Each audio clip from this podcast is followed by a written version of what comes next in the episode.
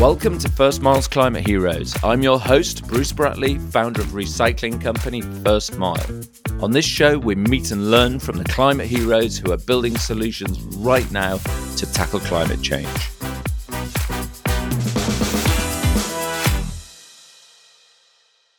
Every year, we throw away 4.5 million tonnes of perfectly good food with a total value of £14 billion.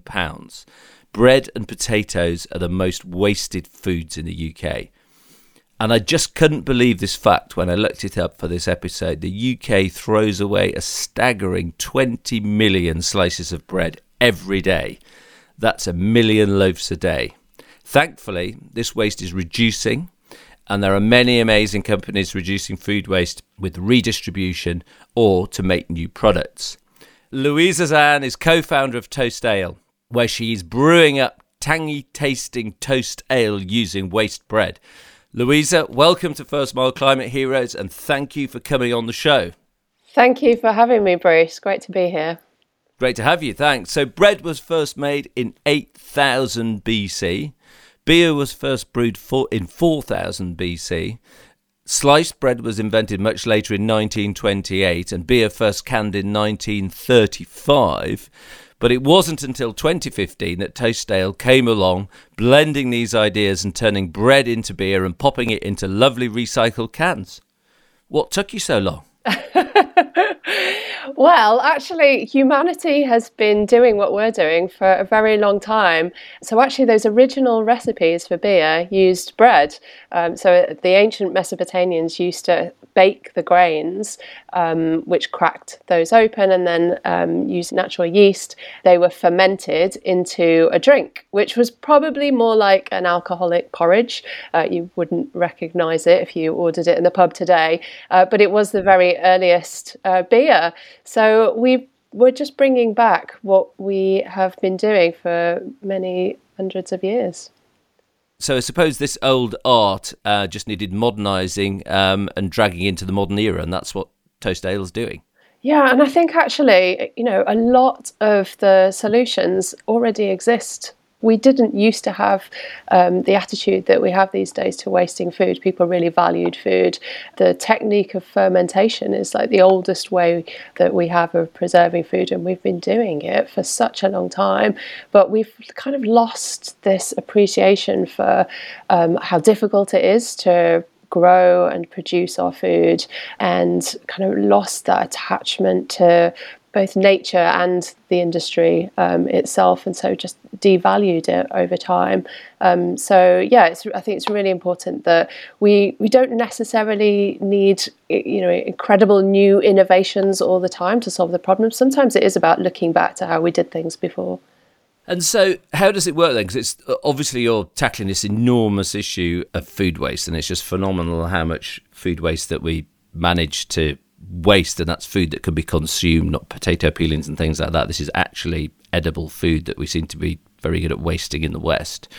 So are you going round to people's houses and collecting the ends of the waste bread and the heels of people's bread? How does it work?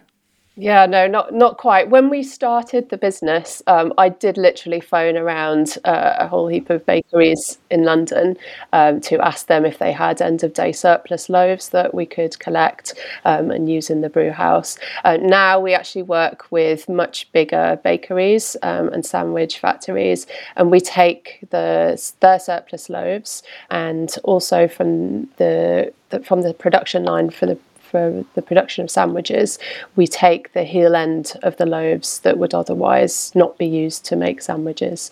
So it's bread is wasted at this industrial scale. And so for us to make it efficient from a business perspective, we're working with those bigger partners. But we do open source a recipe on our website, so if people have surplus bread at home, as well as turning it into croutons and bread pudding and other things that you can do, including ice cream apparently, you can try home brewing and do that at home. So it's a weird cultural thing, isn't it? I mean, I know when we were children, we always used to get told to eat the crusts or the heel or the hoof. I think we used to call it the hoof or the heel, I can't remember, because it put hairs on our chest. But my sister definitely didn't ever look very enamored by that sort of appeal. But we seem to have this sort of cultural problem with eating the end of a loaf of bread. Is that the same the world over, or is it just a sort of a UK thing that we can't seem to manage to eat the end of a loaf of bread?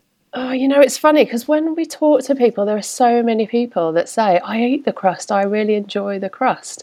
And actually, you know, it's the best part for some of the things you might want to use it for. But yeah, a lot of people don't. It kind of ends up either left in that bag of bread until the packaging is ready to be thrown away. And sometimes, you know, people don't even manage to finish the entire loaf. And so it's not just the crust ends that are thrown away in people's homes, unfortunately. But yeah, we can freeze bread. We also offer other techniques to preserve it, such as once sourdough, for example, has dried out, you can just sprinkle it with a little bit of water. Essentially, when it goes hard, that's all that's happened. The water has left it. So sprinkle a bit of water and heat it, and it will bring it fully back to life. But yeah, I don't know, somehow we have got into this habit of discarding what you say is like the heel of the loaf as not the main part of the bread that we're purchasing. But then also, you know, some people cut the crusts off from around the slice as well. And I've seen even there are companies that are selling loaves of bread that are crustless, so the crust has already been removed. And which just seems completely crazy. You know, not only is that a huge amount of waste of the crust, but also then the bread is going to stale much faster. So maybe the person that invented the bread slicing machine in 1928, they've maybe it's all their fault. They've got a lot to answer for. That's one part of it, I think, you know, but whole loaves are wasted as well. So a lot of the bakeries that we're working with are baking to forecasts that they have from their big grocery customers, and when they get the actual orders in, the orders tend to be different to the forecast. They can't short on those orders, so bakeries are already baking in an element of overproduction. So there's waste that's happening at the bakery level before it is even getting into retail, before it's then even getting into our homes, and that is the bread that we're taking actually. But you know, a lot of that has this whole perfectly fresh and delicious loaves. So I quoted my fantastic figure at the start of 1 million loaves a day or 20 million slices of bread wasted every day in the UK. What proportion of that is pre-household, if you like, the sort of the heels that are coming off in sandwich factories, the production waste that you'll potentially have access to? Well, that figure of 20 million slices is, I think it's from Wrap, and it's just from household food waste. And we know right. that, probably about looking at food waste statistics as a whole, we don't have it exactly for bread, but it looks like about half happens, 70%, 50% to 70% happens in the home. So that, again, is wasted in the production side, in hospitality, in retail, you know, so even more than 20 minutes a day. So there could be another sort of potentially 500,000 to 1 million loaves of bread per day that are also being lost through the commercial sector, baker's waste, etc. Yeah, unfortunately. Which is phenomenal. Interestingly, my immediate sort of, I went culture bread France because they've got an amazing culture of fresh bakery. Google, so it must be true, said that 15%, 1-5, of bread manufactured or baked in France was baker's waste, 15%. Does that sound like a lower number? And maybe, because I sort of, on the one hand, you think if you buy something uber fresh like a baguette, it's only got a shelf life of a day, but you are buying it fresh on a regular basis. And so maybe on the one hand, you might think there's more waste. On the other hand, you might think there's less because people are buying it to consume. Have you looked at that market at all? We haven't looked at France specifically, no. We're very focused in the UK at the moment anyway. But I think there is certainly something about the difference between small-scale bakeries and then large industrial bakeries. You know, small-scale bakeries are just a little bit more in touch with and also they're kind of, you know, baking for themselves and then selling directly to their customers. So they tend to be a little bit more in touch with directly with demand, and how that's affected by things as simple as the weather. You know, that if it's raining, people won't go down to the bakery to pick up a loaf of bread. So they're able to then adapt, because also bread that's baked by those small bakeries, it's not just about the ingredients that are being wasted and the cost associated with that. It's also the time of the baker and the love that those bakers are putting into every loaf. You know, it is an artisanal craft to produce those loaves, and it pains bakers to have to throw their creations away at the end of the day. And what's your, we get back to beer and ale. What's your best-selling ale, Toast Ale? What's the best seller? Our lager is definitely the most popular beer, and yeah, we have a low alcohol one at the moment as well, a low alcohol version of our lager that uses a lemongrass, so it's slightly more, I would say, delicious than some other low alcohol beers. Lots of a really nice flavour profile to it, so that's doing quite well at the moment, as we are currently in a drier period post-Christmas. Absolutely. And so, right, we've got toast lager. How many slices of bread in a pint of toast lager? It works out about a slice of bread per pint. So a slice of bread per pint. And then we have our big sandwich maker, let's say, taking off the heel as they pump out sandwiches for Marks and Spencer's or somebody. How does that slice of bread get into that delicious can or pint of lemongrass infused January low alcohol lager? So I said we work with bakeries and the sandwich industry. From the sandwich industry, the way it works is that they often actually are buying in loaves that are already made by other bakeries, and then those packaged loaves they end up at the beginning of a conveyor belt where there is a person that is loading the slices onto the belt, that then goes down the conveyor with other people adding ingredients before they're packaged up. And at that very beginning stage of the process, that person is segregating those crusts into a container to keep it separate at the beginning. Those slices are then packed up and then sent to our brewery partner. On the bakery side, it's just the whole loaves that are actually air dried in the bakery, so we're trying to take out a lot of the moisture that's baked into the bread, which makes it much more efficient from a brewing perspective. It helps to also preserve the bread for longer, so that we can store it and use it. So it's air dried at the bakery and then sent to our brewery partner. And then in the brew house, so typically to produce a beer, you would use malted barley, and that is the source of carbohydrates, the source of sugars for the beer.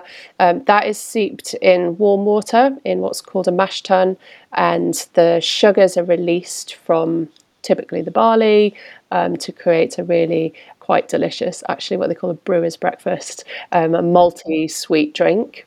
That liquid, what's called the wort, is then taken into another tank where it's boiled up with hops. The hops bring flavour, aroma, and also an element of preservatives as well. And then the resulting liquid from that goes through conditioning tanks and into a fermenter where the yeast is added, and the yeast then gobbles up all of those sugars that we've originally put in from the grain and produces carbon dioxide, so the bubbles in your beer, and alcohol. So all we're doing is replacing about 25% of the malted barley with surplus bread, so replacing one grain with another, wheat instead of barley, and getting out those sugars from the bread, which will ultimately become beer. As simple as that. That's amazing. So it's literally just swapping out one grain for another.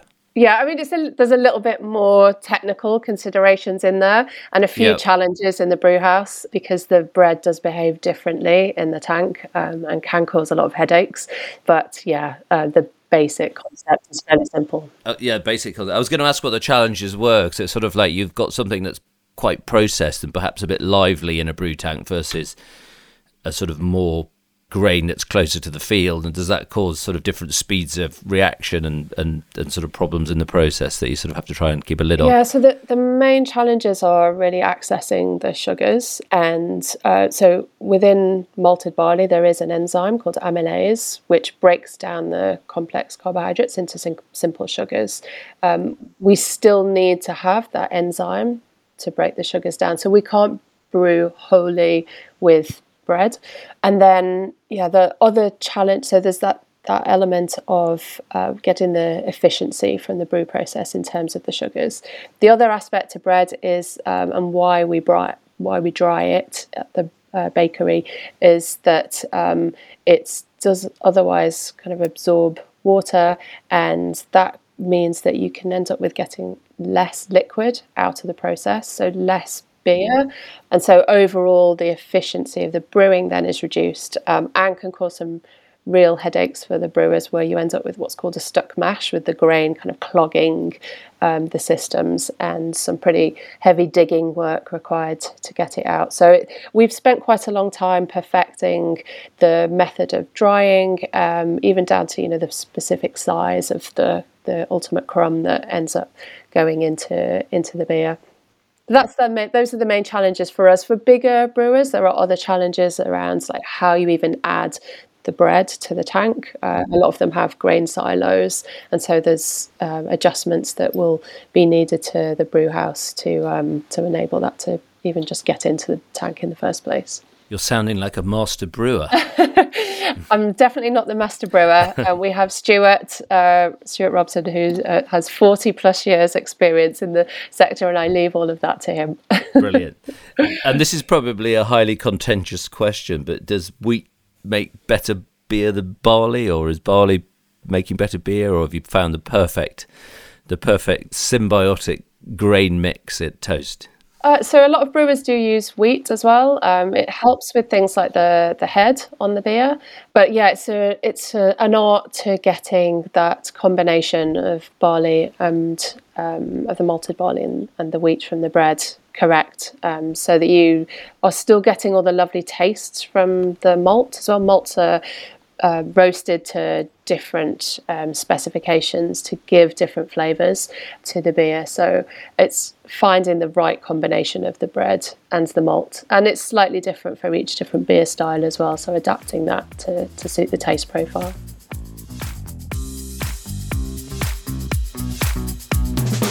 First Mile is the UK's leading waste management service. We help over 30,000 businesses reduce their carbon impact with our award-winning range of recycling solutions. Go to our website, which is thefirstmile.co.uk, to get started today. If you're enjoying this episode, don't forget to subscribe. We have brand new episodes every Wednesday.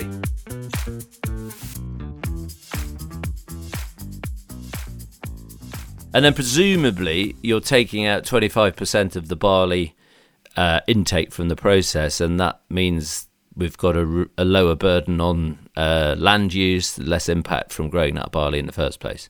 Yeah, exactly. Yeah, so for beer, barley is probably the biggest environmental impact from carbon perspective, but also, as you say, from a land and water perspective.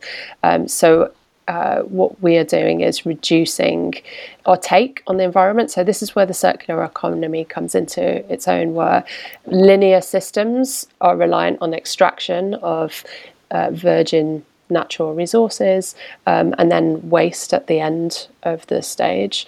The circular economy looks at how we can do more with what we already have and avoid waste at the end. So by reusing bread that has not been going to be eaten, we not only prevent that bread from being wasted, but we also take less barley and all of the land, water and energy implications that includes. And this is good, because this brings me on to your absolutely brilliant impact report on your website, and I definitely recommend any listeners to check it out, because it makes a really good read and really well put together. And there's a lot of info in there, a lot of stuff that you're doing to have a really super positive impact. But we've taken a slice of bread, we've made it into a delicious lager. What's the biggest impact you're having across that process? Is it the offset barley production? Is it reducing bread waste? Have you measured that, and what's the sort of single biggest impact that Toast are having? Yeah, so I mean, our biggest direct impact is by preventing bread waste, and therefore demonstrating to the not because Toast is a very small business. We're six people, you know, micro SME. So what we're doing in a sense is also demonstrating to the industry that these solutions exist, and that and how it can be done. So our direct impact is by preventing bread waste and reducing barley use, and then all of our profits go to charity as well. So using those profits to try to support systemic change. So we work with a charity partner, Feedback, who have for many years campaigned to change industry practices and regulations that incentivize or allow food waste, enable food waste. They've also expanded over the past few years, so they'll have a much broader remit around the food systems, but initially it was very much about food waste. And then other charity partners as well, to try to enable them to lead systemic change, to reduce overproduction ideally in the first place, so that we're not having to deal with waste at the end. But yeah, then I think that's kind of what our direct impact. Then we look at our ripples beyond that, and that's where we invest quite a lot of our time into collaborations with both other breweries, you know, our own sector, but other brands and NGOs, to look at how actually we can start to support and drive change more systemically. You talk about business activism. Is that what you mean by business activism, working with lots of different SMEs and almost having this sort of open source approach to run it to impact and running a for-purpose business? Yeah, that's definitely part of it. I think for many companies that are or have become more conscious around environmental impacts, they have focused on ESG and looked at how they can avoid or reduce the harm that the business does. Then companies, there are some that have set up as or are moving more towards much more impactful business models. So how they can actually benefit stakeholders and contribute to some of the solutions themselves. So Toast Ale is also a social enterprise, and yeah, a really proud member of the social enterprise community. There are about 100,000 social enterprise businesses in the UK. So those are organisations that have a environmental or social mission and will reinvest at least 50% of their profits in the delivery of that mission, or donate it to charity. Because I was going to ask about this as well, in sort of the subject of governance, because I think you give away all your profits to charity, which is amazing. You're a B corporation, and a huge advocate of the B Corp movement. But you've also just recently closed a $2 million funding round. Congratulations, which is amazing. How do you square the circle of people investing if the profits are all going to go to charity? And how does that governance structure work? I think listeners have been really sort of intrigued by that. Yeah, so our commitment is 100% of distributable profits. So we can reinvest profits into the growth of our business, and that is on the basis that, you know, we have set Toast up to have a positive impact on the world, and so we're already doing good with that money, but we won't distribute dividends to shareholders. We also established a model called Equity for Good, where we ask our investors to make a pledge that they'll reinvest any net capital gains in businesses with an environmental mission, or to invest in environmental projects that wouldn't otherwise happen. And the idea behind that is that we don't want to create a huge amount of financial value by doing good as a business, for that value then to have an opposing effect. So if that value then went to be invested in fossil fuels, for example. So we're trying to, I guess, extend the impact that we have as a business to more economic perspective. And yeah, we have closed a £2 million equity raise, and bringing on board investors who've all committed to those same principles. For many of them, they would reinvest the profits that they make from capital gains into their organisation. So National Geographic, for example, is one of our main investors, and they will invest in their foundation to further the positive environmental work that they do. Heineken also have come on board as an investor, and really fantastic to have Heineken on board. They've made the same commitment. They are going to be working with us as part of their commitment to net zero. You know, they're looking at a wide suite of actions that they're going to need to and changes they're going to make to their business, but the circular economy is something that they are really interested in as well. And so we want to be able to, as we always have with other breweries, to support them on their journey as well. Fantastic. And your sort of collaborations for a young and relatively small business is amazing. And can you tell us a bit about the collaboration you did with the other B Corps around the Rise Up series, which sounded great fun? Yeah, that was great. So we actually did two different collaboration series in the lead up to COP26. So the first one was called Rise Up, and we invited 6 other B Corps to work with us. We would produce a beer using their ingredients. So we had some really interesting ones. All of them were absolutely delicious. We had a lemongrass lager using lemongrass tea from Tea Pigs. We had a chocolate stout using cocoa powder from Divine Chocolate.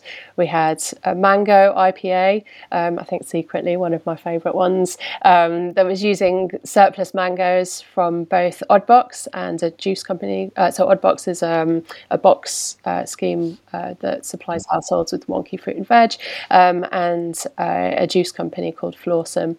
And yeah, other businesses, Rebel Kitchen and Cafe Direct, you've taken their coffee beans, and Hobbs House Bakery with their loaves. And for each of those different beers, we were telling a story about the impact that the food system is having on the planet. We wanted to be able to break it down into, I guess, pint-sized messages for people. So we talked about, with the Tea Pigs beer, for example, the oceans and the impact that the food system has on the oceans, and that linked with the work that Tea Pigs have done around making sure there was no plastic. I think they were the first plastic-free tea brand in their tea bags, all the way through to deforestation and the soil, the rivers, our climate, and biodiversity as well, and just really broke those topics down for people. It was during lockdown, so we led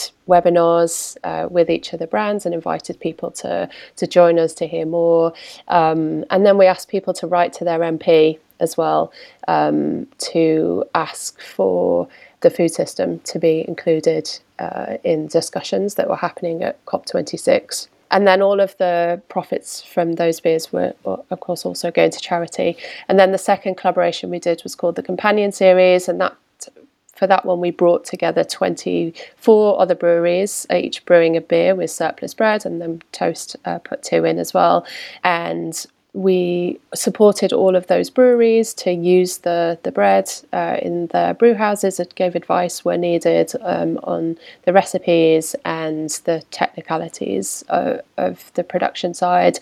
And then together we all wrote an open letter that was published to leaders at meeting at COP to have a united voice. Even though we are competitors, the climate and nature crisis is bigger than all of us. And so it was really important that we came together and showed that we can put aside competitiveness and work together. Fantastic. And did you manage to get any Toast Ale up to Glasgow for COP or not? We did actually. I went up to COP and did a panel on the fringes at Drygate Brewery, where there was a few events happening, and yeah, we had one of our lovely beers there. It was actually a beer that we had done with Business Declares and the CEE Bill at the time, which, as it was called at the time, now the Climate and Ecology Bill, to raise awareness of those two campaigns. So yeah, our beers always have a story behind them. You must have a very heavy suitcase wherever you go, having to take over. Yeah, that one might not have been taken by me. So Toast Ale, I mean, every time I think about the name, it's such a clever name, Toast Ale. Where did the name come from? It's just brilliant. Oh yeah, well we had like a team brainstorming session before we launched the business. We were actually going to call the business Companion at the beginning, which is from the Latin etymology of compan, which means with bread. It's literally somebody that you break bread with. But I felt that it was a little bit of a confusing message to have to explain to people the Latin meaning of the brand name. And Toast just has that lovely dual meaning of not only the ingredients in the beer but also the positive story behind the brand, the need for us all to come together and have some enjoyment while we're tackling some of the biggest challenges that we face. So I'm always guilty of doing this, and I sort of remember about this time through the podcast that we've talked about Toast, which has been fantastic, but Louisa, we haven't heard a sentence about you. How on earth did you start being a wannabe micro brewer, changing the planet through Toast Ale? What was your story, and how did you get into this wonderful business? Oh, well, I started my career in financial services. I grew up in quite a low-income household. We didn't have a lot of money, and I went to university, did a law degree, and was kind of determined that I would be independently financially sustainable. So I went down this very traditional path of working in financial services. But I realised that my heart was just not in it. I took some time out and travelled around South America. I went out to do a charity project there in the forests of Ecuador, and then just kind of enjoyed my time traveling around, meeting people. And during that time, I did a lot of reflection, but I also, saw a lot and heard a lot of stories from like the deforestation that was happening in the Amazon to the oil companies drilling and causing damage to the delicate ecosystems there. And it was a few years after Al Gore had released Inconvenient Truth, and I read an article in a magazine where they'd interviewed him, and he was talking about the role of business. And I just realised that actually I had developed all of these business skills, and that there was a way of using it for good. So when I came back, I did a master's in environmental decision making, and I joined the Carbon Trust as a consultant there, and worked with lots of really interesting big companies on great projects, from carbon policy and carbon footprinting. One of my last projects was actually going out to Mexico and helping the Mexican government there look at how they could better support SMEs to invest in energy efficiency. So really interesting work, but I felt like I wasn't really getting my teeth into the action of it. It was advising other people. And so after I had my kids, I was freelancing. I left Carbon Trust after my maternity and freelance for a bit, and was working at Feedback, the charity, and with the founder, Tristram Stuart. And Tristram had went out to Brussels and had met the Brussels Beer Project brewers, who had brewed a beer with surplus bread from their local bakery. And he'd spoken to them, and they'd offered to come and show us the recipe. Jamie Oliver's team had been in touch with Feedback about another project they were working on around food waste, and so we pitched the idea into his team, and it suddenly all happened. He wanted to come and see a brew happen, so Sebastian came over from Brussels. We found a brewery. As I said earlier, I found bakeries that would supply the bread, and we did a very quick production of our first beer of what has now become Toast. So it was a little bit of an accident to end up in the beer world, but I'm loving it. It wasn't some childhood dream to be a brewer. And so, I mean, you've come for a small business, a huge way since 2015, and the brand is really well known and had accolades across the sector. So congratulations. Looking to the future, what does success look like for Toast? What's the top of the mountain that we're all willing you forward to achieve? Well, we set ourselves a very, what we call a big, hairy, audacious goal when we set up of rescuing 1 billion slices or preventing 1 billion slices of bread from going to waste. I think when we maybe set that target, we hadn't realised how big the number 1 billion is. But we set it, and so we're sticking with it. No, it's a really good guiding principle for us. We so far have rescued just over 3 million slices. So really impactful, but a long way to go. We are now looking at actually how we can use what we've learnt and help others. So, you know, working with Heineken, for example, and looking at how it would just magnify the impact, even if Heineken only used a small proportion of bread in their mash tuns. It would be so much more than we would do. So very collaboratively working with them and others to use surplus bread, and maybe looking at how it can be used in other industries as well, but very focused on that 1 billion slices of bread. So for our millions of listeners, hello to you all. This is a great opportunity to plug the latest Toast Ale or Toast Initiative, or how do we get our listeners on board to support your mission?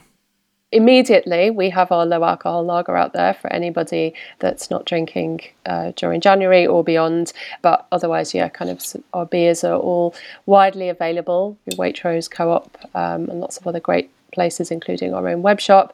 The exciting thing that I'm working on at the moment is a taproom collaboration that we're doing with the coffee company Change Please. Change Please work to eliminate homelessness, supporting people in training and jobs, and then the profits also going to charities. So we're opening a space that will serve life-saving coffee by day and planet-saving beer by night. Hopefully March that will be open. So if you're in London, look out, follow us on Toast Ale on Instagram, and sign up to our newsletter if you want to keep in closer touch by going to our website toastale.com. And we would love to invite people down for the big opening party for that.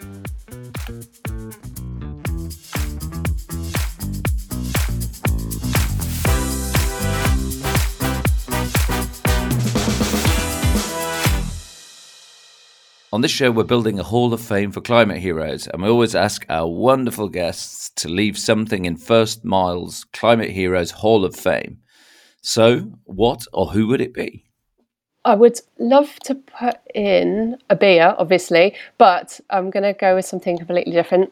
So there's a campaign that I really love called Make My Money Matter, and it's about getting people to green their pensions, which can be 21 times more effective than at cutting carbon, than stopping flying, going vegetarian, changing your energy provider. We have a lot of power to change the system by thinking about where our money is. I would put that campaign there, and you can read about it over a beer. So you're allowed to have two things in the Hall of Fame, since one of them is a beer. So a lovely Toast Ale beer and Make My Money Matter. Fantastic. Our second regular feature is trying to encourage people to do little tiny things to change their habits for climate change. And what new habits should we adopt, and new little things that we can each take away and think about each day to help reduce our impact on the planet?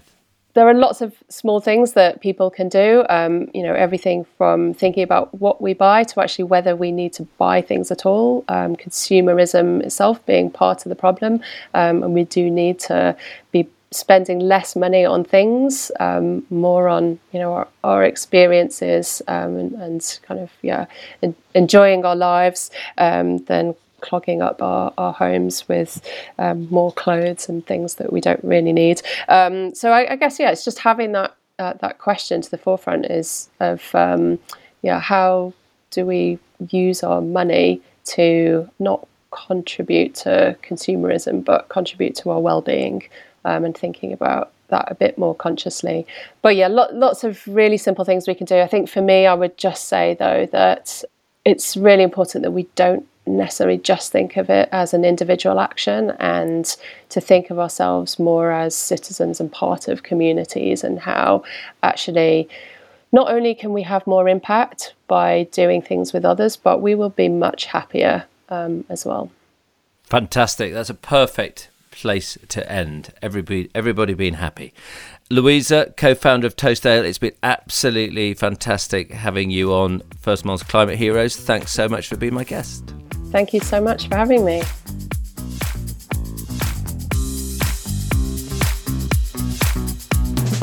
I'm Bruce Bratley, and you've been listening to First Mile's Climate Heroes, where we meet incredible people making an impact to tackle climate change.